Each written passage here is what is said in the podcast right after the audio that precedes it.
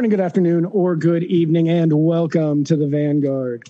For Spike, Lil Juicy Vert Cohen, I am Matt Wright, and together we are traversing the muddied waters of freedom. Lil Juicy Vert, I like that. Hey, everybody, how are you doing? Welcome to the muddy waters of freedom, where Matt Wright and I parse through the week's events like the sweet little summer cherub boys that we are.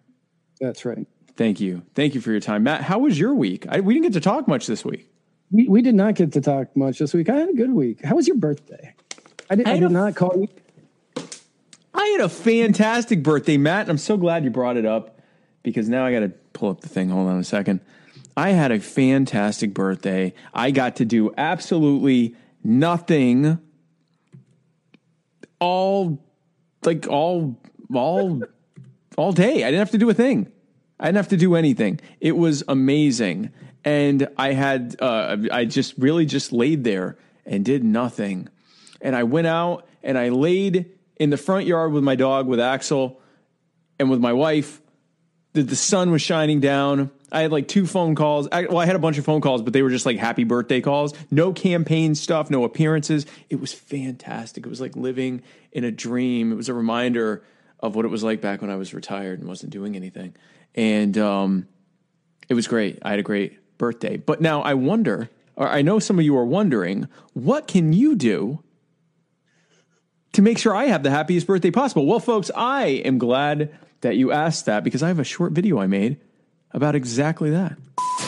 And now, an important message from the next Vice President of the United States of America, Spike Cohen. Hey, everybody. I hope you're doing well. I hope you're having a great weekend. I am having a fantastic weekend because this weekend is my birthday. I am turning thirty-eight years old. And I know what you're thinking. Spike, you look every bit of thirty-eight years old. That doesn't surprise me. Well, thank you. You're probably also wondering what I'd like for my birthday. Well, that's where you come in.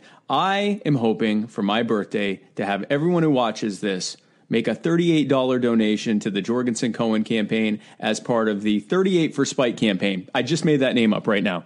That's that's what we're calling it. I don't care. It, I, that's what we're calling it. That's thirty-eight for Spike. So if you go to thirty-eight for spike dot com and donate thirty-eight dollars or whatever amount you want uh, to help the Jorgensen-Cohen campaign, I would greatly, greatly appreciate it. Joe Jorgensen is running a campaign to set America free. And with your help, that's exactly what you're going to do. Your donation allows us to fight for ballot access, to uh, engage in tours around the country, to do viral video marketing, and everything else in between that we need to be able to spread the message of liberty in an engaging and dynamic and empathetic way. So again, go to thirty-eight for spike dot com and give what you can. I greatly appreciate it, and happy birthday to me. Thank you again for everything that you do. And don't forget, you are the power.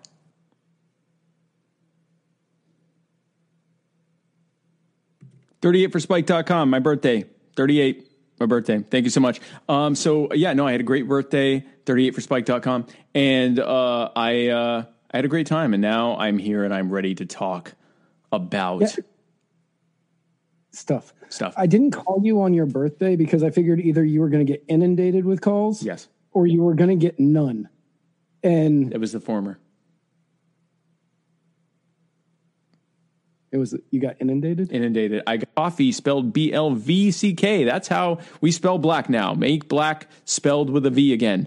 Um, and uh, go to black brews dot com to get some of the most delicious organic cold brewed coffee uh, in the planet. Uh, and be sure to use checkout code M W to get free shipping. And that is black brews dot com, B L V C K brews dot com. This episode is also brought to you by the Jorgensen, the Jorgensen-Cohen campaign. Joe Jorgensen and I are running for a world set free and for an America that is freer, safer, happier, and healthier. Hashtag Make America Free Again. Oh, and this episode is brought to you by Henry McMaster, who is a bitch.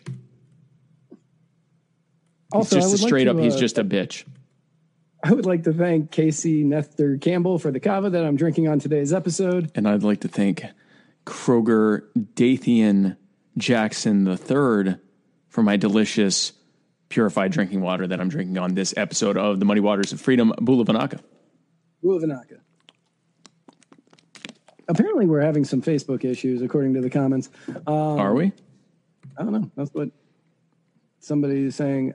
I'm going through mountains thinking I lost service. And then somebody else said zucked. Every interview I watch get zucked. Oh, well, stop watching this then. Because, I mean. Go over to YouTube. Go over to actually go over to Float. Yeah, F L O A T. Go over to Float. So if you're having problems with our with our feed here, go to float.app slash. Well, let me make sure it's working there. Float.app slash muddied waters media slash live. And it is working. Um, and then you can also join us on YouTube at uh, youtube.com slash muddy waters media slash live. Uh, and that will work as well. Um, so it looks like we are um, we are on uh, uh, Facebook and things are working there. But uh, yeah, I'm not sure what's going on there.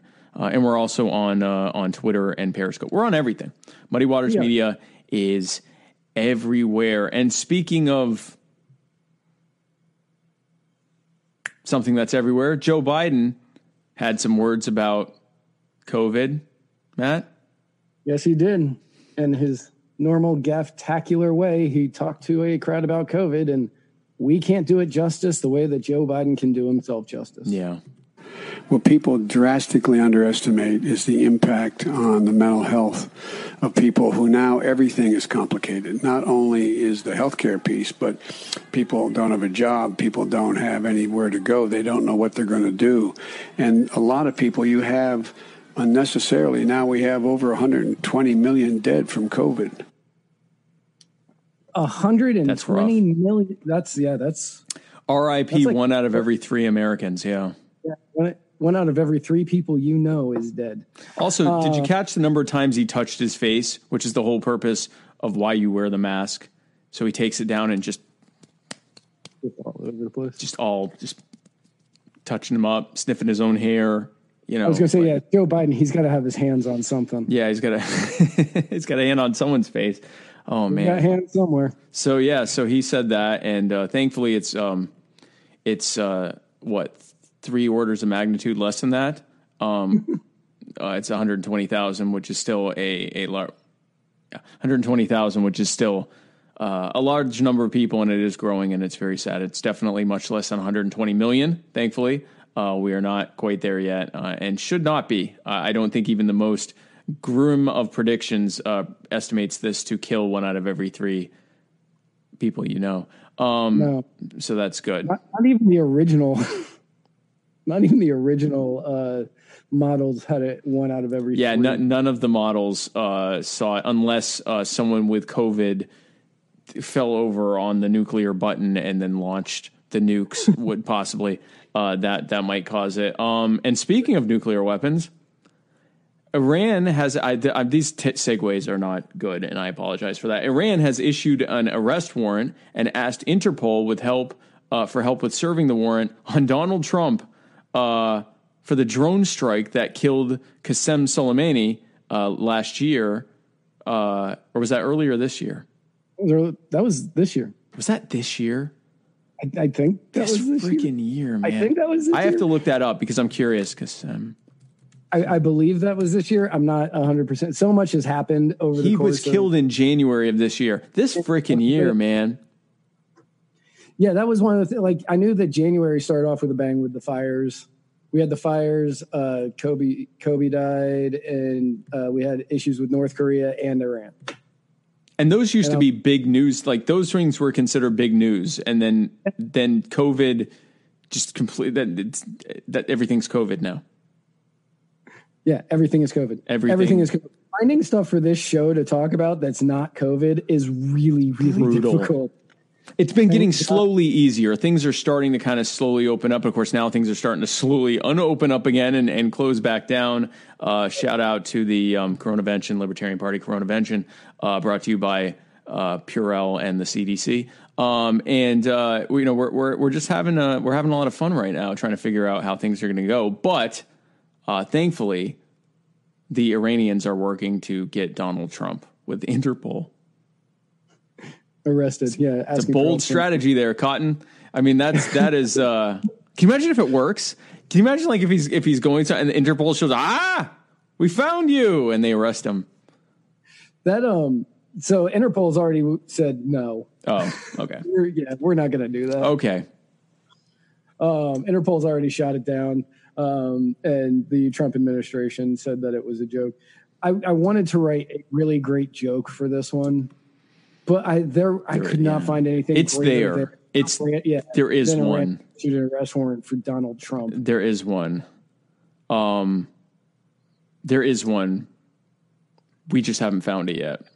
Right. Hey, if you guys can think of a great uh, joke about Donald Trump being arrested I, by Interpol for bombing, oh, like as I'm saying it, I realize it's probably not a good joke. But if there, you can come ha- up with one, we'd love to hear it. There has to be one. And in fact, if you have a good joke about it, be sure to go over to Anchor and leave it in the in the voice notes. If you go to anchor.fm slash muddied waters, uh, and there's something there that says leave a message, message, leave us a message with your funniest Donald Trump being arrested by Interpol for a drone strike that killed Kassem Soleimani joke. Your your funniest ones of that. Your, funny, your funniest joke there. Your just the funniest thing you can find out about that. Actually, I don't even care if it has to do with that. As long as it's semi-clean. Yeah, just give there. us a nice joke. We it's we a appreciate joke. a nice haha in the middle of the show, um, and we'll do that during our uh, our call-in segment in the middle of the show. Speaking of, Netflix is producing a series based on the life of Colin Kaepernick, Matt. That's right. If it's anything like his career, the show will be mediocre, but after it's over, everyone will say it's been it's groundbreaking. Why did we not have Sierra say that? Because I didn't. Uh, because that's a sports joke, and that is not offensive. Is it a sports joke, though? Like, I mean. Yes. Okay. That is a sports joke. He was a mediocre quarterback. I mean, I guess that part. Granted, I probably could have said like his football career, but I didn't think of that last night. And yet I here we are. And, and, and, so, quarterback. and so now we're here, and that's fine. And I'm fine with that. Um, well, good. So speaking of the Supreme Court, Pat, what did, did any of a series of things happen with the Supreme Court this week? You know, the Supreme Court actually had a huge week. Oh, wow. Uh, they had a huge week. Uh, they ruled. They ruled on something that we might get to later. I found out about it literally as the show was getting ready to start. And it's it's actually pretty big news. But um, I also want to read more about it. So that we can talk about it and know what we're yeah, talking about. Yeah. Reporting on it. Yeah. Uh, but uh, so one of the things that they ruled on was June Medical Services versus Russo. And for anyone out there who needs a refresher on the ins and outs of June Medical Services versus Russo, listen to it from two of the finest minds in media. So the Supreme Court tomorrow is going to be hearing a landmark abortion case. Why am I slouching? I don't. June Medical Services is challenging a twenty fourteen law. The law requires doctors performing abortions to get admitting privileges at a hospital within thirty miles of the clinic. Right. Admitting privileges gives an outpatient doctor the right to admit patients to a hospital and treat them if any emergency occurs. So that way, if somebody is having an abortion and something goes wrong, the abortion doctor can take them to a local hospital where they can get treated. Right. By the abortion doctor. Many hospitals will not give in Louisiana. I'm going to I'm going to preface this. In Louisiana, many hospitals will not give abortion doctors admitting access because their their fundraising would dry up. Yeah. June Medical Services is claiming that the law creates an undue burden on abortion access. In February, the Louisiana Supreme Court ruled that the idea that pro- providers have difficulty obtaining admitting privileges ruled that the idea that provider uh, abortion providers have difficulty obtaining admitting privileges and claimed that their law does not force clinic closures. Right. Since this law was first put into effect in twenty fourteen, it's gone through a lot of turmoil. Uh, after the Texas ruling, it ended Act six twenty in April of twenty seventeen. Louisiana challenged this law, and somehow, some way, the Fifth Circuit reversed the ruling in September of eighteen. Then it moved up to the Supreme Court, and in February of nineteen, the Supreme Court put a temporary stay on the law. So for the last year, this law has been kind of resting to the side with the people from June Medical Services trying to make sure that they continue to uh, fight it. In May of twenty, or sorry, May, yeah, May of nineteen, Louisiana seemed to have found a loophole with the third party with third party standing, stating that abortion providers cannot challenge the law in the first place because they are not the patient it would be affecting. This changes the landscape of this argument forever. Right. Abortion providers, Planned Parenthood, women's clinics all over the world, or sorry, all over the country, are the biggest reason that abortion cases get challenged. Yeah, you're not going to see... I mean, you'll see some class action activity from from women who want or wanted to get abortions, but the the, the juggernaut behind challenging this stuff are the providers, are the, the health, the the, uh, the the medical providers and the, the abortion providers, namely Planned Parenthood. So before we go on, because Chris Reynolds has already made comments about it, um, the reason that uh, we were stumbling over our words and uh, Spike was slumped down in his chair and yawning was that was at the end of a four-hour episode in the last twenty minutes with no commercial breaks, no bathroom breaks. Yeah, no, that no, was we were falling apart physically and emotionally, Chris. We just needed something, like we just wanted to talk about that at the end. Yeah, we threw that in too. We were like, yeah, let's talk about it. I mean, I woke back up for that. Yes, you did. I had been napping for the previous thirty minutes, and I was that's why I was stretching and stuff. I mean, it was rough. Like the, these episodes have been rough sometimes, Chris. So thank you for your very constructive criticism. Also, this episode is brought to you by Chris. Oh, Reynolds. My gosh. This episode is also brought to you by personal injury attorney Chris Reynolds, attorney at law. If you find yourself personally injured in Florida, look for this man's face.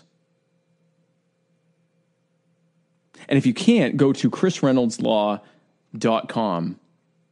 But still just keep trying, because he'll probably be there. He knows when people get personally injured in Florida. He has personal injury senses.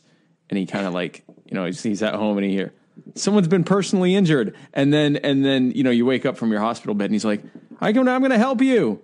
And um, he's really a good attorney, folks. And be sure to go to Chris Reynolds Law dot com. I need to get the adhesive replaced on this so I can put that right back there where it belongs. So now that everybody's now that everybody's caught up uh, on what that case was all about. Yeah. Uh, the ruling came through yesterday, and in a five four ruling with Chief Justice John Roberts joining the liberal justices in the decision, it was shot down, which surprised the hell out of us. Yeah, we didn't.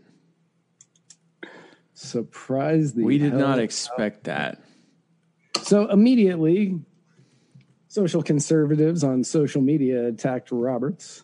Uh, and since Parler has now become the recent bastion for Trump supporters looking to escape Twitter and Facebook, and where you can follow us at Muddy Waters Media. At Muddy Waters Media.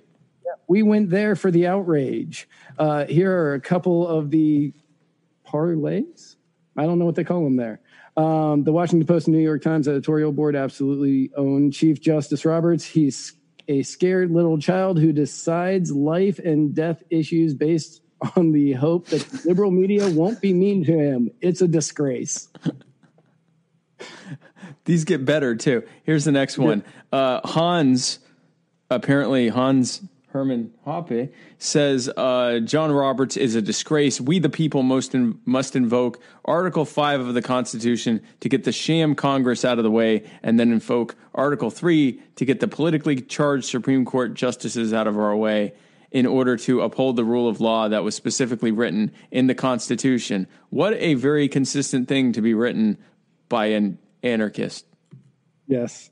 And then uh, uh, Southern Steel says, P O S John Roberts votes with the hashtag liberals again. He votes to strike down reasonable restrictions on hashtag abortion, just requiring that the murderers who work at the murder clinics have admitting pri- privileges at a local hospital. We can all thank the last of the hashtag Bush crime family, George W., for this idiot. And then finally, I'll let you read this one, Matt.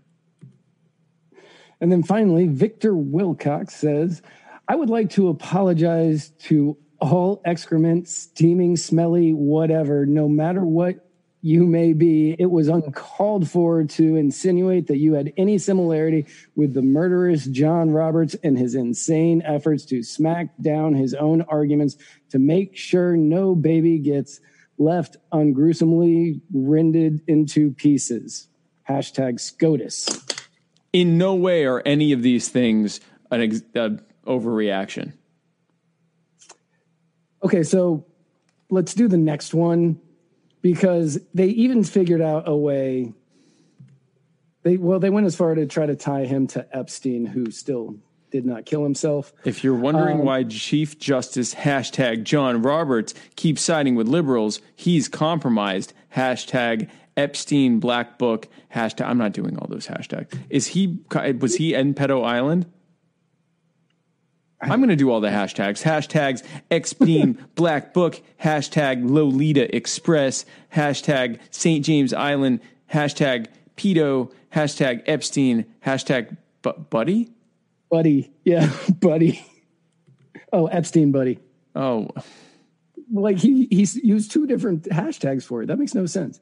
Now, the the, the so guy people who are hashtagging for like the My Buddy toys or something are gonna stumble across this one, searching in that realm of ha- usually it's like, this is my hashtag buddy Steve, and then like all those, and then you get this one. John Roberts is a pedophile. hashtag hashtag That's buddy hashtag buddy. Um. So. For the last guy, not the Epstein guy, but the guy before that, because mm-hmm. uh, the Epstein guy, I I have not read Epstein's Black Book. I don't know. If, I don't know if that outrage is warranted. Um, no idea. But for the for the guy that said he was trying to use uh, his old, try to explain his old arguments, there's actually some validity to that. Um, Hashtag being, buddy. Being that in twenty sixteen, the Whole Women's Health versus Hellerstat, which was basically the identical case. It just happened in Texas as opposed to in Louisiana. Mm. Uh, it also failed.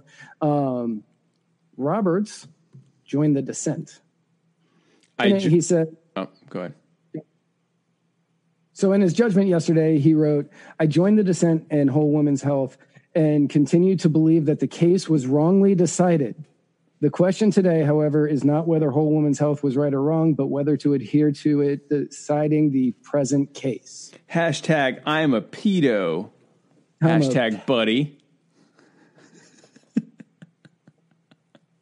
I just love that. I, I, I want uh, I want that guy to be hashtagging for me. Yeah. I'm certain you can find him. He's on Parler. Spike um, Cohen is the part of the Zionist conspiracy. Hashtag pal. Hashtag friend. Hashtag friend.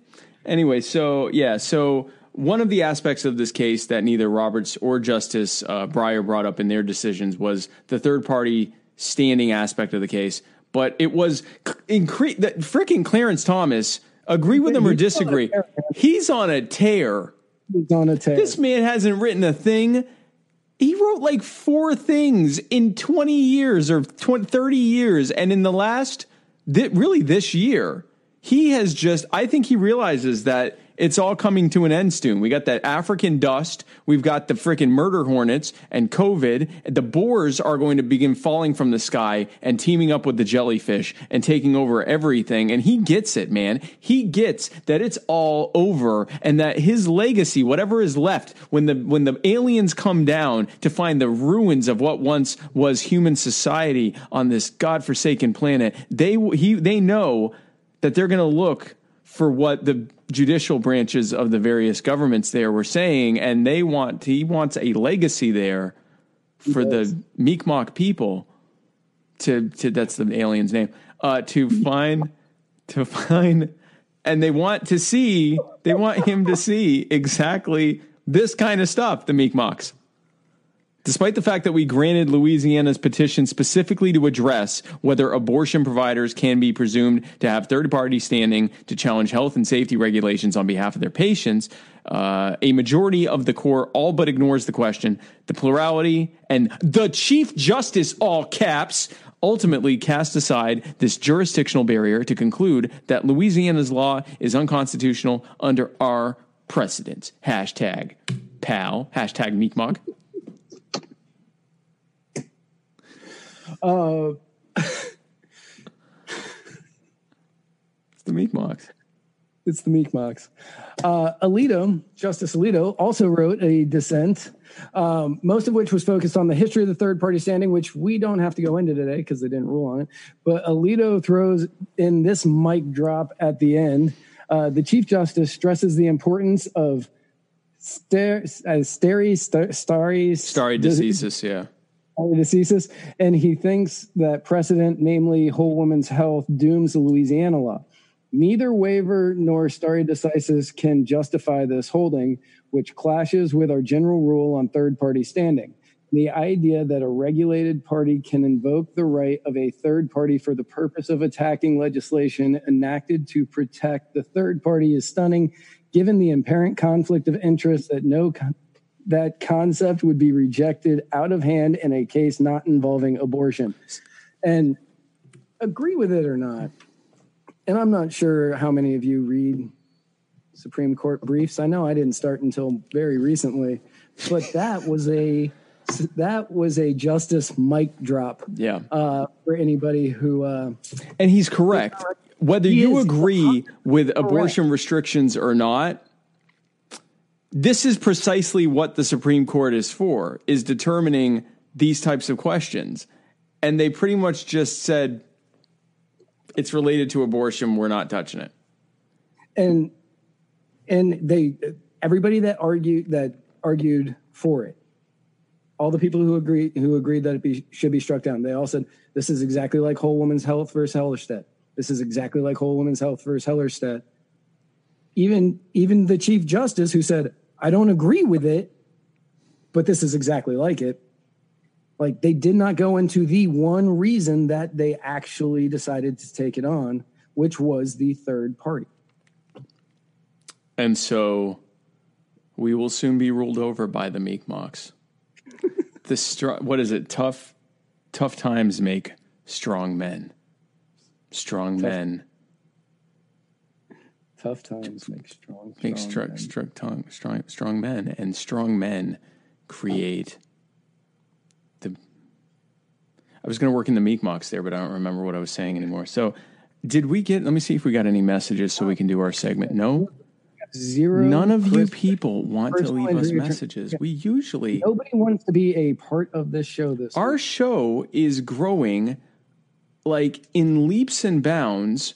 Every single episode gets, you know, nearly double the viewers as the last one, which thank you for that. But no one wants to talk to us.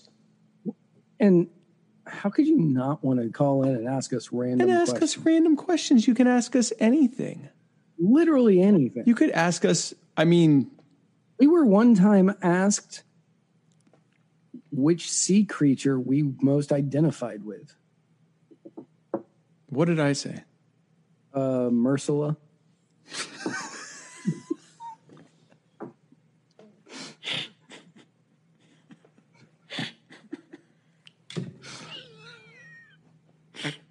You most identified with male with Ursula. A male Ursula? Yeah.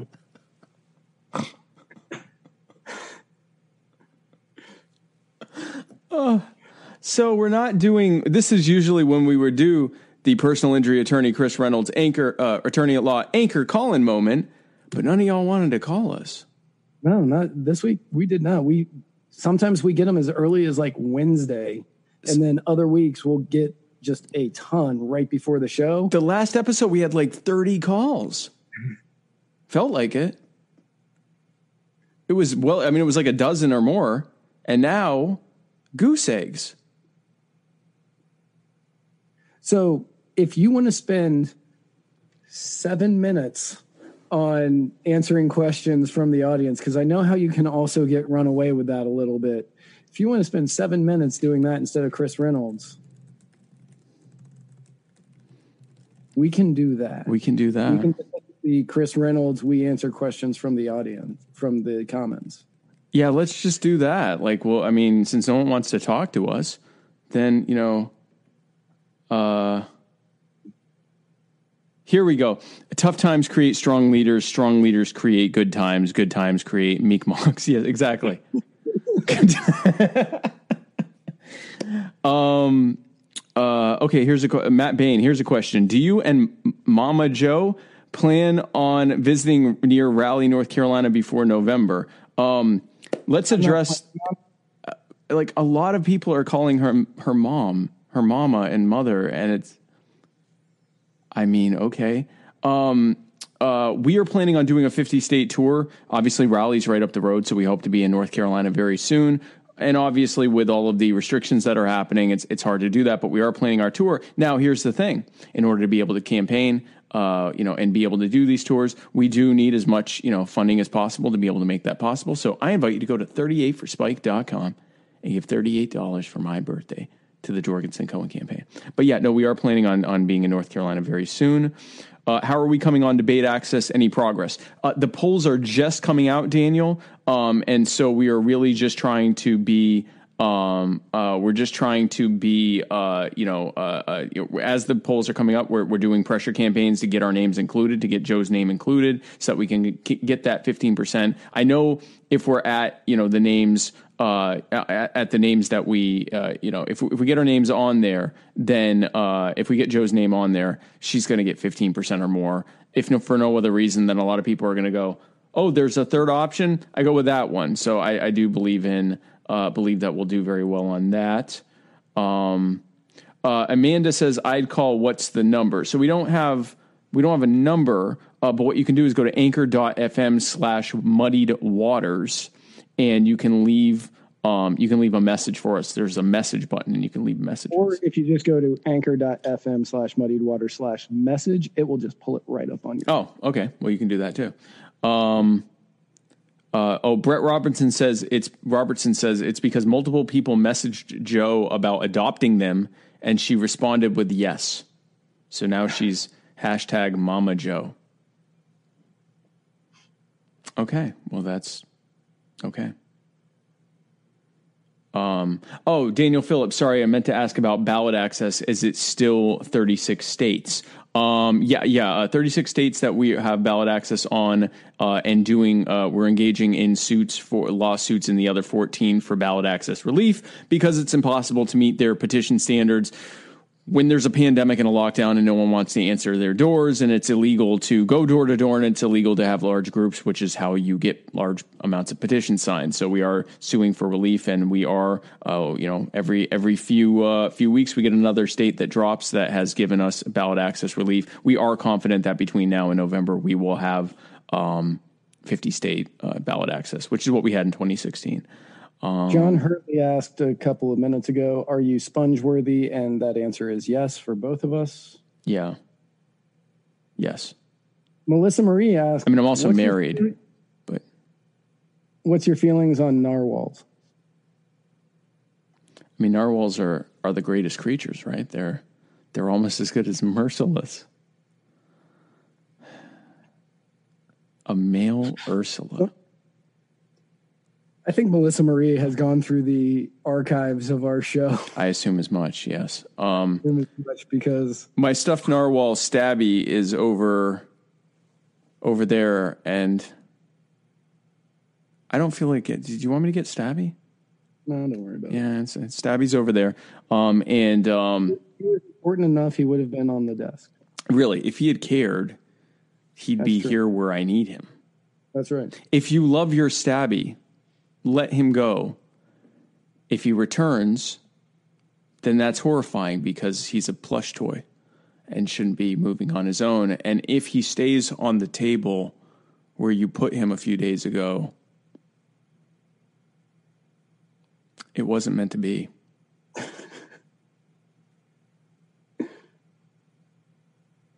It wasn't meant to be. Seth, Seth Benton says, Stabby twenty twenty-four. And you know what? That is a ticket I can support. Right now, I support that ticket. In fact, I am willing to say a Stabby Dulop Nelson Ooh. ticket. Done. I vote for it. Yeah. Uh, I, I may I, rate that in this year, actually. Stab, Stabby, what, what, you're going to vote for Stabby over me? He won't even get off the off the table to come over here and join his daddy. And that is what I on on. And that is what I want. His daddy, Mercola, oh, my president, someone who will ignore his own Mercola father.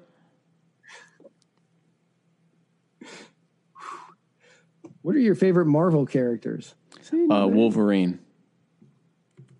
I like really the the X-Men in general, any of the X-Men. I like Wolverine and Gambit and um, Rogue and Cyclops and Storm. I really like Storm. It's probably not a big surprise. Oh, and, that you like Halle Berry? No. No, God, no, no, not Halle Berry. St- Storm. Uh, that was a terrible um, casting, Halle Berry. That was a terrible casting. But Storm, um, uh, let's see what's on here. Uh, is this a thing now? Hashtag Daddy Spike twenty twenty. Sure. Um, well, Juliana Lopez has a real question. Oh, wow, uh, good. Yeah, let's do a talk, real question. Can we talk about the cost of healthcare? Absolutely. The cost of healthcare is ridiculous. Thank you. No, the cost of healthcare is through the roof, and the reason is because of government government involvement in the cost of healthcare. Uh, government uh, regulations, uh, Medicare red tape, Medicaid red tape, and insurance mandate red tape has uh, contributed to roughly seventy-five percent of the overall cost of healthcare. That is why healthcare is so expensive. If you talk to doctors' offices, seventy-five percent of the cost of what they are doing is related entirely to complying with an ever-increasing number of regulations from the insurance mandates, the federal federal and state insurance mandates, and from Medicare and Medicaid. And that's what's causing the the the, the price increases. That's before you get into the patent protections on pharmaceutical companies that allowed them to jack up the price on drugs that in some cases have been around longer than any of us had been alive, such as insulin and epinephrine and others. They can jack up the cost a hundred times, a thousand times. They can charge whatever they want because the insurance companies will pay for it. And because no one can make that competing drug, even though the ability to make it is widely available because of federal patent protections.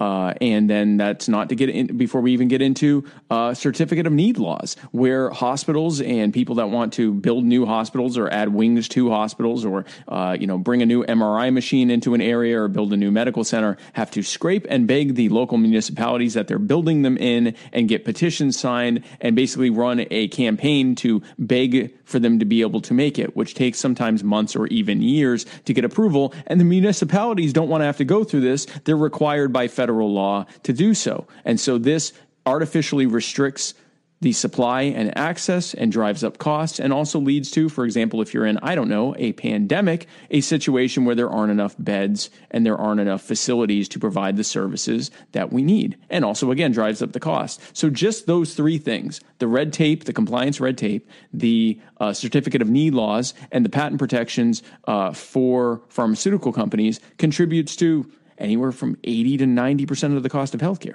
If you remove that and you allow the cost of healthcare to be determined by you, the consumer, the patient, and your provider on the price equilibrium model where they know that if they charge too much, no one's going to come and use their services, the cost of healthcare will go down rapidly and exponentially as a result of the cronies being taken out of the equation, and the only people making any money being the actual healthcare providers. That's how you deal with healthcare.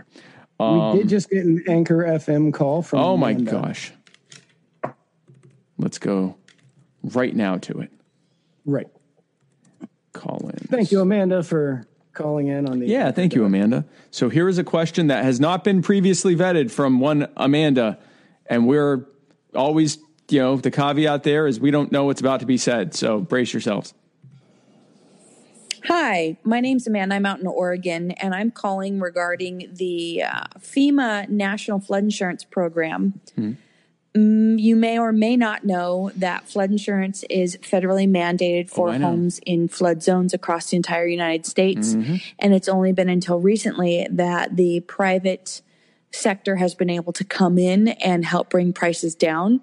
Um, for many years, FEMA was the only option, a monopoly, and the cost of flood insurance just was crazy high. My question to you is, how will you encourage the continued privatization, continued private markets to come in and combat some of these government monopolies and help bring prices down on things like flood insurance? That's a great question. Do you want to take that first, Matt, or do you want me to take it? We're, we so, both live in flood zones, so yeah, we, we both live in flood zones, and I used to be in real estate, so I've had to deal with this uh, a lot. Then I'll let you take it first, and I'll give my thoughts, unless they're exactly what you just said, which there's there's a good chance it will be. So uh, one of the reasons that the private in, private industry didn't get into flood uh, flood insurance until I believe that was six years ago, if I remember correctly, uh, was because they legally were not allowed to. Um, because of restrictions yep. on the market, they could not do it. So allowing them to get in, allowing, removing those restrictions, removing those barriers, and allowing private insurance companies to do flood insurance as well, uh, will definitely open up the market and it'll lower the costs. Uh, basically, that's really all you need to do. Right now, I think only a few companies are able to do it. I haven't looked into it in years because I left real estate because it's an awful, awful business. um, but uh, I think that you, I think that if you, oh, sorry, I think that only a few companies are allowed to do it right now. But if you were to open that up to multiple, com- like to every company that does insurance, that would drive the price down exponentially. Absolutely. And you wouldn't have to do that anymore. Yeah, and also not require it in the first place. And that's a big one there, because it makes sense to get uh, flood insurance if you're in a flood zone. But when you mandate it, you create a captive market. And then when you restrict the number of people, the number of options you can get it from, you create an even worse captive market. You create a situation where they only have one option and they can't say no to it. And that's why the cost went up as, as much as they did. And it was built on the flimsy pretext that if left to its own devices, people wouldn't be able to have a sustainable flood insurance market. Well, why wouldn't they? The demand is there and the supply is there. So mm-hmm. let it do its thing. Um, so the answer to how to make it happen is uh, at, at the federal level.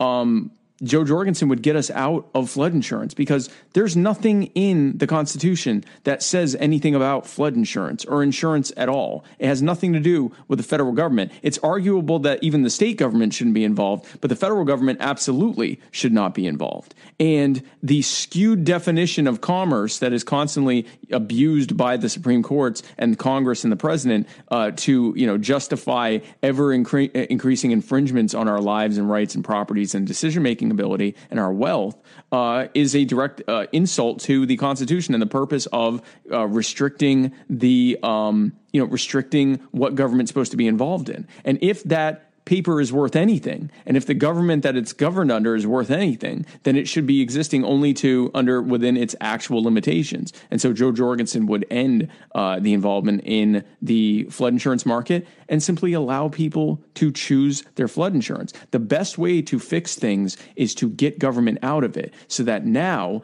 there are three ways that people can co- can cooperate with each other or interact with each other for the things that they need: cooperation, competition, and coercion.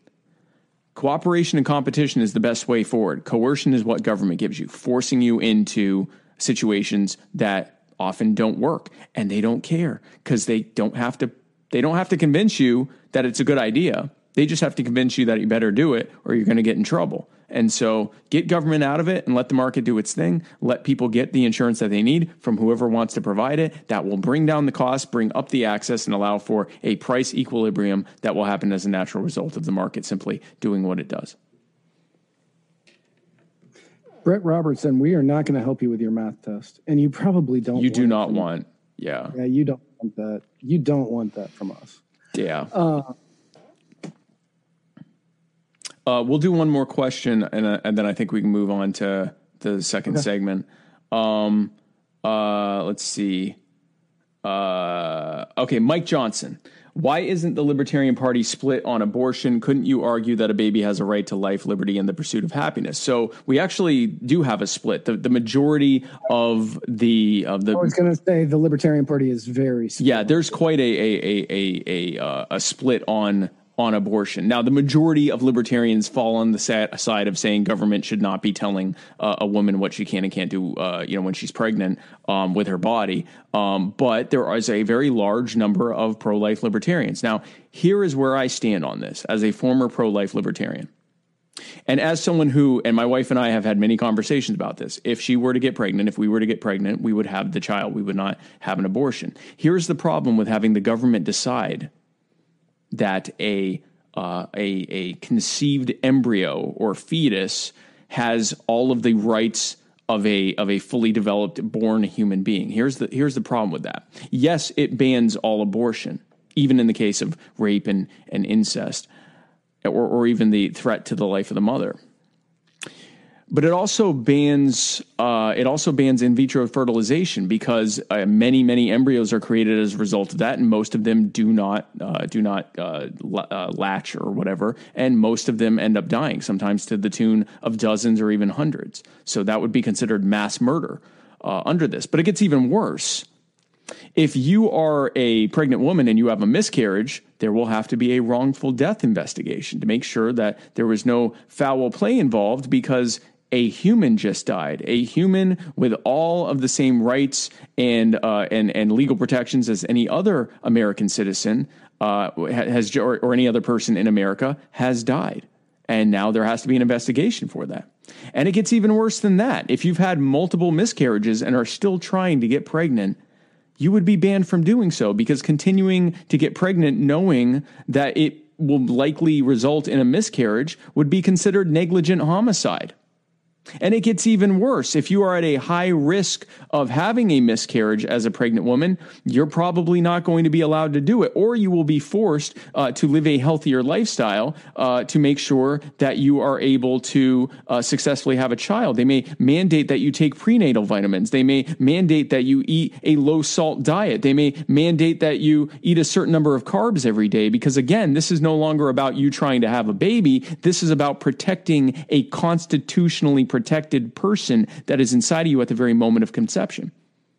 And if you set that line anywhere other than conception, if you say that at any other point between conception and birth is the moment that the fetus is now a constitutionally protected person, you're drawing just as arbitrary a line as every individual who chooses whether or not they want to have an abortion. And there is no consensus on when that line, where that line is, and whether or not abortion is a moral act as a result of it. Given that lack of any kind of consensus on where that arbitrary line is, and given the nightmare scenario that none of us want to live in, if we gave constitutional rights to immediately conceived embryos at the very moment of conception, then we can only conclude that government needs to be left out of it. And as the Libertarian Party platform says, that while we respect the the uh, the well-held and, and and strongly held convictions of people on all sides of this discussion as being in good faith and in a desire to help others, we also recognize that the government should just be left out of it and left to the individual conscience of the person who is making that decision. So that is the uh, that is the point of that. And real quick, we do have Chris Reynolds, since he is the name of this segment. uh, I'm going to have to try to piece this one together. Okay. He says, auto insurance to cover another person's medical bills isn't required in Florida. Can confirm. So poor people are are incentiv- incentivized not to purchase it. Uh, so they get to hurt people negligently with zero consequence. So it seems a governmental requirement to have minimum auto insurance seems like the most fair play. Uh Only people with assets need to get insurance. Poor people with no assets aren't, worried about a lawsuit, of course. Uh, so what is your position on mandatory auto insurance? So here's my thing. Whoever owns the road would probably want to have something like that in place to protect their own liability. Now, in our situation, the roads are owned by the government, which means that we're not just talking about a requirement for uh, in, in including, you know, to being improved, being put on a, allowed to use a property or a service, in this case, roads. It's a government mandate. If you want to be on the roads, it's the law. You have to have liability insurance to, to protect on, on these things. Um, so I think the answer here is, in order to create a situation where liability is protected and someone who doesn't have to be negligent, uh, uh, someone can't be negligent on a road, while also not having the government require you to purchase a product, I think the best way, that and for many other reasons, uh, is to simply allow, have government Uh, privatize the roads and allow uh, private entities to uh, to be good stewards of those roads. You'll have much better roads. They'll cost a lot less. You will uh, eliminate the need for police to act as revenue collectors and, and hit you for fines on broken taillights and stuff to help pay for the upkeep of those roads, because they're so poorly managed by the state and cost have ma- run up major cost overruns because of all the bloat and graft involved in having government run something. Uh, and then you also get out of this out of the sticky question of this on, you know, whether government should force someone to fi- to uh, to um, uh, to purchase a product. Um, instead, you have a situation where now a private owner of that road says, yeah, you're welcome to drive on these roads. And in order to do so, here are the requirements to do so, to protect both the the, the people that you may accidentally hit and, and, and us from any potential liability. And that just solves many, many problems. So that would be my answer on that. We did get one more Anchor F M call, if you want to take it. Sure, sure, sure. It's from Duncan. Yeah, and so I'm going to address, because Daniel's still bringing up the stuff on abortion. Ultimately, I'm not arguing with you on when uh, personhood begins, uh, because there is no consensus on it, and it would be pointless to argue on it. And you're saying, um, you know, that it was the, a willful act, a willful action that was necessary to justify a murder charge. You're one hundred percent correct. It also, in every situation where a fetus dies, there is some form of a willful action, and they will have to investigate it. And if you've engaged in a willful action of getting pregnant, even though you've had other miscarriages, and every time you got pregnant, or most of the times you got pregnant, there was a miscarriage, you are now taking a willful action that is resulting potentially in a death, which would make you neglig- uh, uh, guilty of negligent homicide, or at least uh, being investigated for it. You are one hundred percent correct. If you give constitutional rights to a an embryo, Uh, at, at that very moment, and call it a person with const- constitutionally protected rights, it absolutely would make for murder charges for abor- abortion and a whole bunch of other stuff.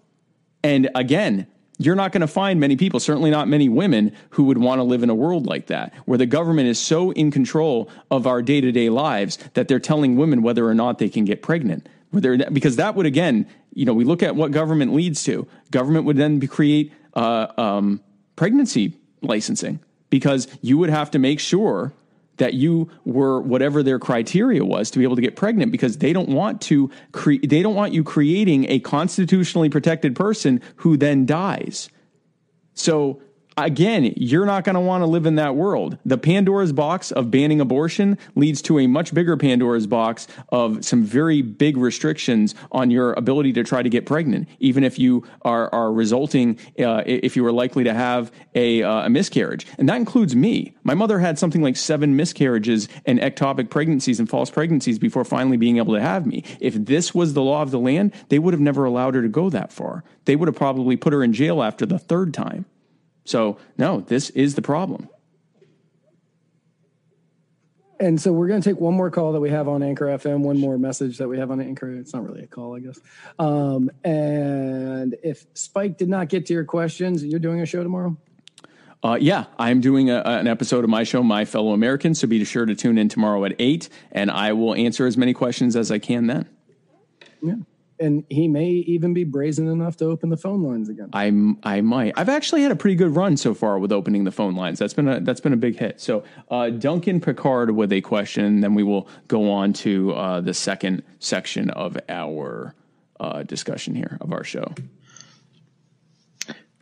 Hey, Spike. The, my name's Duncan. I'm here from uh, Greenville, South Carolina. Yeah. I was wanting to ask you about uh, government involvement in federal student loans and federal college programs, mm-hmm. and how we can help drive back down the cost of college without you know, shafting over those of us who have already paid into some of the the scam, if you will?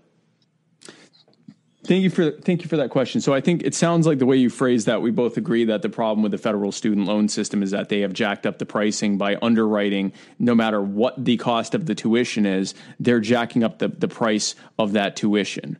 Um, right. And so what has ended up happening now as a result is the uh, is the colleges can charge whatever they want, because they don't have to worry about price equilibrium. They don't have to worry about if the price goes up too high, students don't show up. They can just keep raising it to whatever they want for the most part. And the federal government, they're underwriting these loans, which means now you owe the federal government. Good luck getting out of that loan. Even if you drop out, even if you end up not getting into the job you were looking for, you still got to pay that back. And it is nearly impossible to get out of it, even using bankruptcy. It is nearly impossible to get out of that loan. So it is a system that has left entire and really two generations of students behind. Um, and so I think the answer obviously is get the federal government out of it. And when you get the federal government out of it, that will greatly reduce the uh, price of tuition, because it has to, because the colleges will know that they can't charge as much because there won't be anyone showing up. The students can't afford it. So that will end that. The other thing you do is you remove so many of the barriers and burdens and educational requirements that are completely unnecessary in most cases. To say that if you want to braid hair, you have to go to school for two years and run up t- five figures in student debt, tens of thousands of dollars in student debt. Or if you want to, you know, uh, if you, if you want to engage in an ever growing number of businesses, you have to go to school for four years or eight years and run up tens or hundreds of thousands of dollars in student debt uh, in order to be able to do that job. Remove most of those requirements uh, so that the demand for public for, for higher education goes down to the actual equilibrium of what's even needed in the first place. Now, when you talk Talk about the people like you who who are already kind of caught up in the scam, I will defer to Joe on what her plan is for existing students with existing student debt. But I will tell you this, my personal opinion is that when an entity that ran up debt under coercion exerts that that the collection of that debt, I believe that debt is is ineligible. I think that debt is illegitimate. Um, and so I personally believe that once you have reformed the system, then the best way moving forward is for the government to simply eliminate that debt, because it should have never run it up in the first place. It had no business doing so. It underwrote it. It underwrit that, underwrote that debt on the backs of us, the taxpayer, and the treasury bond payer. So I would uh, I would defer, but I would defer to Joe on that in terms of what the campaign believes, uh, what the best way to deal with student loan debt, existing student loan debt uh, is. So uh, thank you for all of your questions, and uh, we will move forward to section two, and uh, this is the this is another Supreme Court case, which is also a really really big deal, Chris or. Chris, Matt, Chris, Chris. Hey, Chris, what happened? We've been doing this show together for two years. I'm, I'm sorry. I meant Matt. I'm sorry. I was looking at this when I said it. I was saying that, and I said Chris because I was looking at this beautiful face. Chris Reynolds, attorney at law, Chris Reynolds Law dot com. Personally injured he, in he Florida. Is, he is are, a gorgeous man. Are you like Matt? Recently, personally injured in Florida. Chris Reynolds Law dot com. Chris Reynolds, can I, can I sue for emotional injuries? Um, and would you take that case? Yeah, would you take um, that case against your next vice president? Um, so the Supreme Court ruled a bunch of stuff this week. Mm-hmm. Uh, and one of them has to do with the Consumer Financial Protection Bureau. So a brief, brief history. Uh, The Consumer Financial Protection Bureau was created in two thousand ten and was the brainchild of a pre-Senator Elizabeth Warren, and it was included in the Dodd-Frank banking bill. For yeah. anybody who doesn't know about Dodd-Frank, look it up. Um, yeah, it's bad. The it's C- bad. C F P B is just a, a tip of the iceberg on all the bad things about Dodd-Frank. Yeah, uh, yeah, that's just a really bad one. Um, now, when they decided to create it, they decided that the chief of the C F P B is appointed by the president and approved by the Senate for a five-year term. the idea being to fashion an executive agency which would be free of presidential influence. However, the last two presidents have proven that's not a thing. Um, Congress decided that the president should be allowed to remove the director of the C F P B only for inefficiency, neglect of duty, or malfeasance in office. There's no other reason that they could do this. And there's no way that those are neg- nebulous terms, especially inefficiency, yeah. that the president could just claim those things outright. I looked up that law, that section of that law. Mm-hmm. To be, they had to explain this a little bit. Yep. No, nope. They did not. Nope. Nope. That was what it said. Yep. It's just like that with uh, copy and paste, actually. It's it's just like the uh, you know with um. with impeachment, where it just says high crimes and misdemeanors. Right. And then doesn't even bother to doesn't bother to go say what it. that even means or give examples. Like misdemeanors, like jaywalking. Yep. Yeah. So, so, so for the very, so during the time that, uh, when Richard Cordray was the director and he was appointed to the position as a recess appointee, mm-hmm.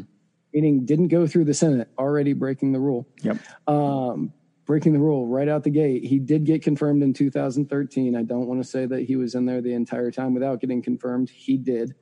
Um, during that time, he...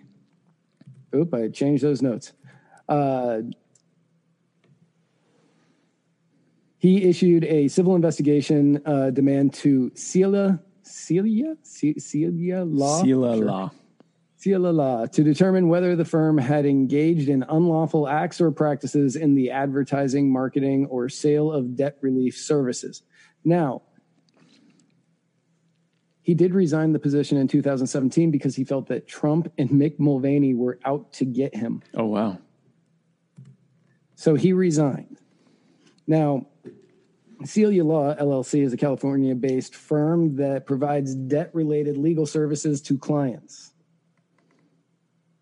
I'm going to just say there is a relatively decent chance that some of the stuff they were doing was shady. Oh, I'm sure. Just, just saying it. I'm not saying they are the good guys in this. Will not say that, because they probably aren't. But... they asked the Consumer Financial Protection Bureau to set aside the demand, objecting that the agency's leadership by a single director, removable only for cause, violated the separation of powers. Because they're an executive agency. Yeah.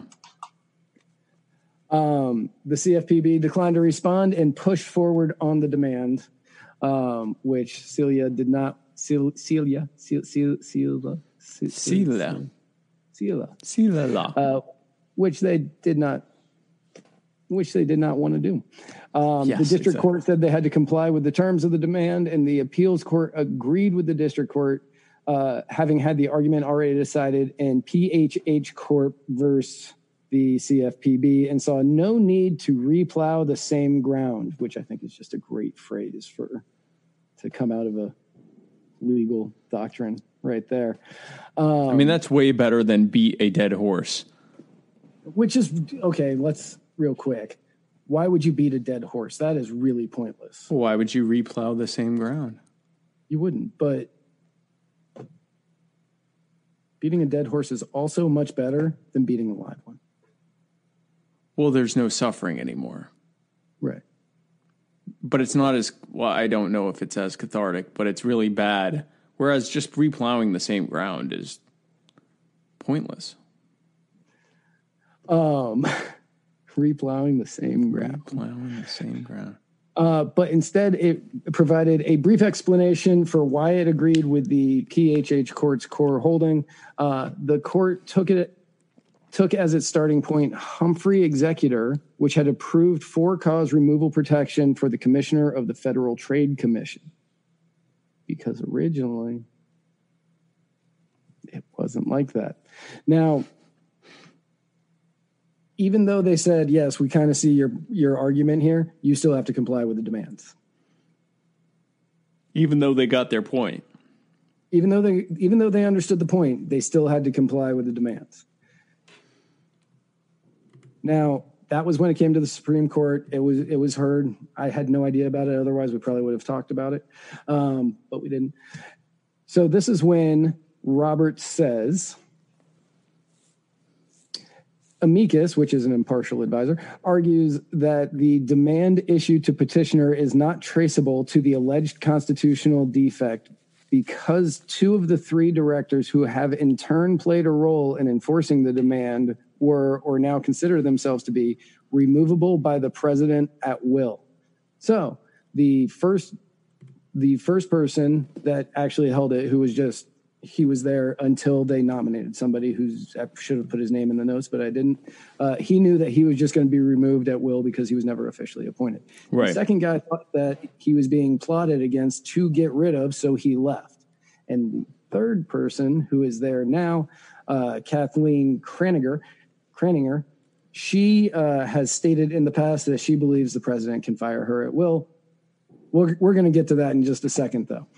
Um, After that, he says, amicus highlights the government's argument below the demand originally issued by former direct, director Richard Cordray has been ratified by an acting C F P B director who, according to the Office of Legal Counsel, was removable by the president at will.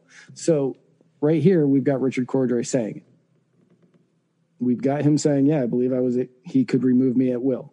This is a position that was originally set up so that the president would not be able to remove him at will. Right, right. But because the first person was just in, he was there instead um, until they did appoint somebody, he knew he was going to be removed at will. The second person believed he could be removed at will. And the third person uh, says, amicus further observes that current C F P B director Kathleen Kraninger, now responsible for enforcing the demand, agrees with the Solicitor General's position in this case that her for-cause removal protection is unconstitutional. So the first two people went along with it, and then the third one is saying, no, you can't remove me. No, the third person is saying that uh, it is unconstitutional. She's saying, she's saying, no, you can remove me. She's saying, oh, she's yes, saying you can remove me. Oh, okay, okay, okay, okay. So now, because of this, the entire hierarchy and whether or not this entire organization is constitutionally legal is being brought under fire. This doesn't end that way. I'm just going to, I'm dashing that hope right now. This does not end the way that you got excited that it was going to end. Um, All right, well, let's just look at this next one. I don't care anymore. Right. So, well, no, not yet. Oh. We, we, we have stuff before. Okay. So, remember, Kathleen Kraninger was appointed by Trump in twenty eighteen. She took the place of Cordray. She is, she has been documented as saying, I cannot be fired except for, uh, for one of the reasons above, and recently switched it while this case was being heard. What did she know about Jeffrey Epstein, hashtag buddy? Um, and because of all three of these people at some point saying, yeah, I believe that I could be fired by the president, he says in his ruling, we hold that the C F P B's leadership by a single individual removable for own, for inefficiency, neglect, or malfeasance violates the separation of powers. So meaning that it's it violates it if they can't be removed for any reason, or that it violates it that there's only it one vi- director. It, so if there's going to be one director, the executive needs to be able to remove them at will. Any- okay, okay, okay, okay, okay. So Just that the con- so Congress has no business telling the president how they can or can't staff their agency. Right. Well, here's and a that- good part of that. That means that the president, who will next be Joe Jorgensen, can just fire people, everybody, and then not rehire them. Yeah, as long as it's an executive agency, she can fire the whole lot of them. She can fire everyone in the A T F and I R S and D E A. And we don't even have to worry about legislation changes because she could just fire them and not replace them. Because they can't make her appoint anyone. And they and, can't say she can't fire people because otherwise that would be, nope, that would be a violation of the separation of powers. Hashtag buddy. Hashtag meatmocks. Chris is saying it violates the exec, uh, it violates it because the executive branch has all the power. Powers aren't separated. Except, except as I'm am going to try to get into here in a second. Actually, I'm just going to go into it. Yeah. Uh, Article two provides that the executive power shall be vested in a president who must take care that the law be faithfully executed. The entire executive power belongs to the president alone. So if something is listed as an executive agency, he is the only person that is allowed to be looking at. So this ended up being a thing that makes me kind of happy. Right. It's, because I was I was reading it, and yes, does it expand executive power? Yes, it does. Yeah. However, it also means, should we happen to get Jorgensen-Cohen into office, they could legally fire everybody in the executive branch, in the executive agencies. Everyone we want to is gone. So when they say, how do you end the war on drugs? Well, we deschedule all the drugs and then we fire everyone in the D E A. How do you end the war on guns? Well, she declines to enforce any federal gun laws and then fires everyone in the A T F. And how do you, uh, you know, how do you stop the federal sur- uh, warrantless surveillance program? Fire everyone involved in it and not rehire them because she doesn't have to, because anything less is a, nah, damn it. Again, everything less is a violation of the separation of powers. So even though the Supreme Court came a step shy of calling the entire C F P B unconstitutional, because in this, this is one of those, um, uh, uh, what's it called? Um, severability, right? Like if, if that's how it's written, that would necessarily make the whole thing unconstitutional, right? Right. But they did give the president power to fire anyone they want for no right. reason. And so, so here's, here's the thing that most of us were probably hoping for at the beginning of this story, that they found that having the director be fireable for certain for certain non-defined terms uh, made it unconstitutional, so they're going to scrap the entire project. That would have been much better. Yes. Would have been much, much better. Would have been much stopped, better. They stopped just a hair shy on that, and instead they said that the president can fire any member of an executive par- department at will and doesn't need cause. Doesn't need cause. Why did you fire him? Wanted to. Felt like it. Was yeah. in a mood. Done. Everybody in the executive branch, or sorry, in executive agencies. Probably, well, not the executive branch. I don't think you can. I mean, I guess you could fire yourself if you wanted to. Um, but everybody can just get fired. Everybody can, if you're in an executive agency, you are under the purview of the president, and the president can fire all of them. Doesn't need any specific reason. Sorry, my chair started acting funny. Doesn't need any specific Doesn't reason. Doesn't need any so, specific reason. None. So I fire this chair. They- I'm firing this chair. And I don't need cause, because that would be, damn it, that would be a separation, violation of the separation of power.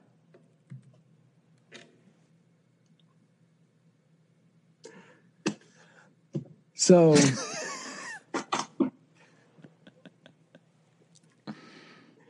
so yeah, now we still have the consumer finance uh, P B. Um, Until and,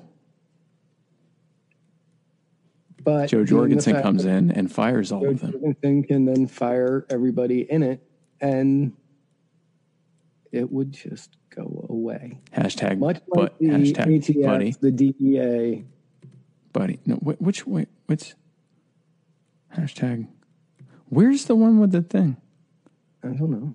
Hashtag, don't, where's hashtag buddy? I don't see your screen. Oh, hashtag uh, buddy. Oh, it's the Epstein one. Hashtag buddy. So, um, so silver lining there, we could potentially have Joe Jorgensen come in and completely eliminate all the agencies that don't line up with her interpretation of the explicit powers granted to the federal right. government. Now, Matt, uh, Matt Bain and Brett Robertson are asking, is it extended to vice president or strictly POTUS? I'm certain that it's extended strictly to POTUS. Yeah. Um, oh, no, he's saying, can it, can, could, could Joe fire the, the vice president? Um, oh, I, th- I thought they were saying, because the question. The, yeah, the way that, that I, I read it was, uh, you know, could it, it could it be um, the the president? Could I fire people, which would be awesome that's too. Great. Um, that's how I read it. Yeah, but so no, the, the president can't fire the vice president because it's a it's an elected role. Um, something I could be impeached by Congress, uh, but not I can't be removed by the the president. Right. Right. Um, so yeah. So and you, you also, I don't think you can fire people. That would be on Joe only. Yeah, that would be on Joe. I can advise Joe on who I think should be fired, but that would be on President Joe, President Jorgensen to determine. That, that, that would be a long list. That'd be a long list. And honestly, I mean, we're of a shared mind on this stuff. I think she'd be too busy firing people. She'd have two pens going, two pens in each hand going. One firing people and the other pardoning people. It'd be a beautiful, beautiful sight, which is why you have to vote for Jorgensen-Cohen twenty twenty. And the question is, well, hey, how is the Jorgensen-Cohen campaign going, Spike? Well, we're going fantastic. We are beating all of our uh, volunteering and fundraising benchmarks that we've set. Uh, we are absolutely killing it on social media. We're having a daily reach of something like twenty million. Um, we are doing fantastic. Yeah, no, we're doing really, really good uh-huh. on the social media. And uh, update on my, speaking of social media, uh, I'm going to have a social media manager. The amazing Caitlin Cloven is bringing the social media team over to me uh, to be able to uh, grow the message for Jorgensen-Cohen uh, via the Spike Cohen Uh, part of the social media. So that's absolutely fantastic. Uh, I will be um, next week, right? Is it next week already? Man. Yeah. Next week I will be at, um, I next Wednesday, I will be at the, or next Wednesday I'm flying into Orlando for the Libertarian Party convention, assuming it hasn't been canceled by then, which might happen. So we don't know. Uh, and then uh, if it does happen and we are we do go there, then we'll be going to Freedom Fest in Vegas. I'll be playing Caesar's Palace and being open. You know who will be my opening act? Just guess. Penn and Teller. Nope. Well, it's just going to be a letdown for everybody now. Donald Trump Junior What? Will be my opening act. I thought it would be cooler, but it would be cooler. So he'll get to open, and then I will go next and trash him and his father and their policies and beliefs and everything they stand for in Caesar's Palace. I've never been to Vegas before. I'm going straight to Vegas to play Caesar's Palace, unless that gets canceled, which might happen. Also, also true. Also possible. So things are going great. Our campaign's going amazingly. We are having an absolute fantastic time. Um, we are planning things left and right. Uh, we are scheduling stuff left and right that hopefully doesn't get canceled because of, you know, the government stepping in and telling people they can't go there. Um, and we'll see what happens. But we are doing absolutely uh, a fantastic job growing the reach, uh, getting our, our message out to an unprecedented number of people, uh, and to give them a non-watered down and empathetic and engaging and dynamic libertarian uh, message of common sense solutions to solve the problems that the Republicans and Democrats have imposed upon us in their over one hundred sixty years of exclusive role, rule over control over every lever of power within the federal government. So, yeah. Hashtag buddy. Hashtag buddy. And you said that you are doing a show tomorrow. Yes, I'm yeah. doing a show. Uh, it'll be probably just an A M A show and an update on how things are going. Uh, at that point, I will also be able to give an update on the thirty-eight for Spike campaign. Let me go ahead. For those who didn't see it earlier, here is my little birthday appeal because my birthday was on Sunday. A little bit of an appeal uh, on how you can help this campaign for my birthday. Yeah, no, and now, An important message from the next Vice President of the United States of America, Spike Cohen. Hey, everybody. I hope you're doing well. I hope you're having a great weekend. I am having a fantastic weekend because this weekend is my birthday. I am turning thirty-eight years old. And I know what you're thinking. Spike, you look every bit of thirty-eight years old. That doesn't surprise me. Well, thank you. You're probably also wondering what I'd like for my birthday. Well, that's where you come in. I am hoping for my birthday to have everyone who watches this make a thirty-eight dollars donation to the Jorgensen-Cohen campaign as part of the thirty-eight for Spike campaign. I just made that name up right now. That's that's what we're calling it. I don't care. It, I, that's what we're calling it. thirty-eight for Spike. So if you go to thirty-eight for spike dot com and donate thirty-eight dollars or whatever amount you want uh, to help the Jorgensen-Cohen campaign, I would greatly, greatly appreciate it. Joe Jorgensen is running a campaign to set America free. And with your help, that's exactly what you're going to do. Your donation allows us to fight for ballot access, to uh, engage in tours around the country, to do viral video marketing, and everything else in between that we need to be able to spread the message of liberty in an engaging and dynamic and empathetic way. So again, go to thirty-eight for spike dot com and give what you can. I greatly appreciate it, and happy birthday to me. Thank you again for everything that you do. And don't forget, you are the power. thirty-eight for spike dot com. You can give any amount you want. You can give thirty-eight, you can give three dollars and eighty cents, you can give three dollars and eighty cents, you can give thirty-eight dollars and thirty-eight cents, you can give thirteen dollars and eighty cents. That's not, that doesn't work. I was born in nineteen eighty-two, so you can give me nineteen dollars and eighty-two cents, you can give me one hundred ninety-eight dollars and twenty cents, you can give me one thousand nine hundred eighty-two dollars, you can give me one dollar and ninety-eight cents rounded down from ninety-eight point two dollars. If anybody wants to take a guess in the comments, the age difference between me, Spike, and myself, throw them in the comments. We were actually born on the same day. We were definitely were not. We kind of, I mean, if you think about it, we kind of, oh. It feels like we were born on the same day. It feels day. like it. It feels like it. That's how close we were. It feels like it. So, yeah, so we are, um, uh, so yeah, I'm doing my show tomorrow, and uh, I will fix my squeaky chair that is, I don't know if you, can you hear the squeak in the chair? A little bit. I hate it. It. I know you can probably not hear it, but I hate it. I will fix that. It's my solemn promise to you. And uh, we will be uh, on here tomorrow on Wednesday at eight p.m. Eastern for My Fellow Americans, where I will be trying to get you to give me thirty-eight dollars and also answering your questions. Give me thirty-eight dollars. And then uh, I will continue to be doing multiple appearances every day, which I am uh, sharing both the live. Uh, oh, I got to do Indian T V earlier today, Matt. I didn't get to tell you that.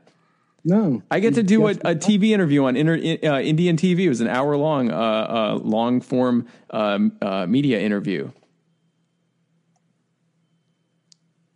Nice. Yeah, it was all really of, cool. All of those voters. Um, well, no, because you know, they're ba- actually based in Michigan, but they have uh, a large audience in the U S and Canada and also in India. Um, so getting, you know, reaching out to Indian Americans and, you know, the people that like watching Indian American television.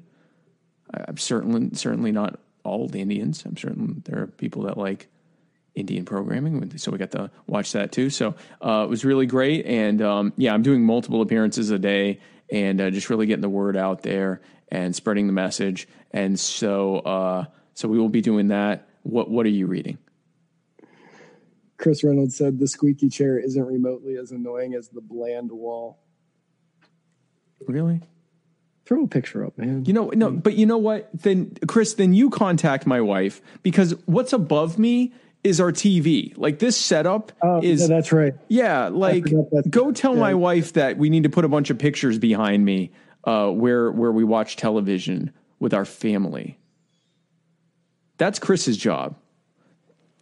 If you can get her to do I, it, I, I will get been to your house. What's that? I have been to your house. Yeah, you've been to my house. I, I have spent a weekend there. You're not watching T V with your family in that room. Tell my wife this.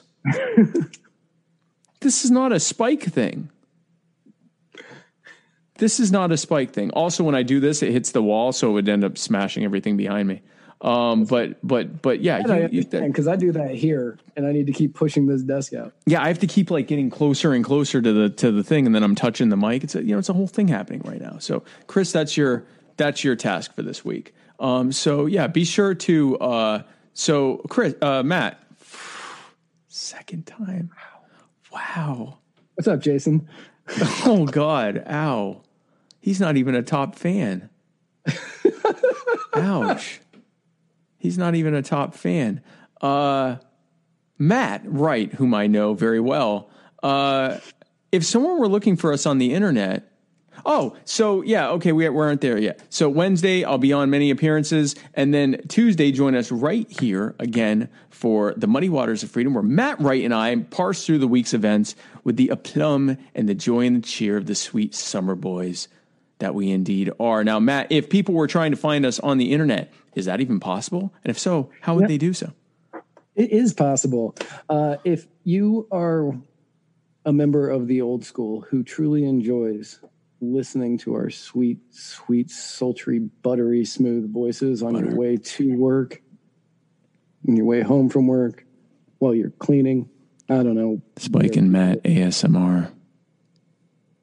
We do have a Spike and Matt A S M R video. Hey, everybody. Um, you can find us at Anchor, at anchor.fm slash muddied waters. And if you happen to go there, you can also leave us messages for next week's show and donate money so we can continue to bring you this quality programming that you have been used to. And you can find us in every other episode at muddied waters media dot com. Can you hear this? Is this doing the thing with your neck? I can't hear that at all. Okay. All right. Well, so that's fine. As loud as that's possible fine. in my ears right now. What's that? It's as loud as possible in my ears, and I don't hear that even a little bit. That so, okay, that good. I, all right, cool. I, so, folks, thanks again for tuning in. And we will see you tomorrow on My Fellow Americans, where I will continue to guilt you. What, what, what? I don't even, what is going on? Chris Reynolds says, don't involve my face with your lurid A S M R. Consent is real. This is my property, actually. Um, folks, thanks again for tuning in. Have a great rest of your evening. And until tomorrow when I see you again. And thank you again for tuning in. And where we're going, we don't need roads.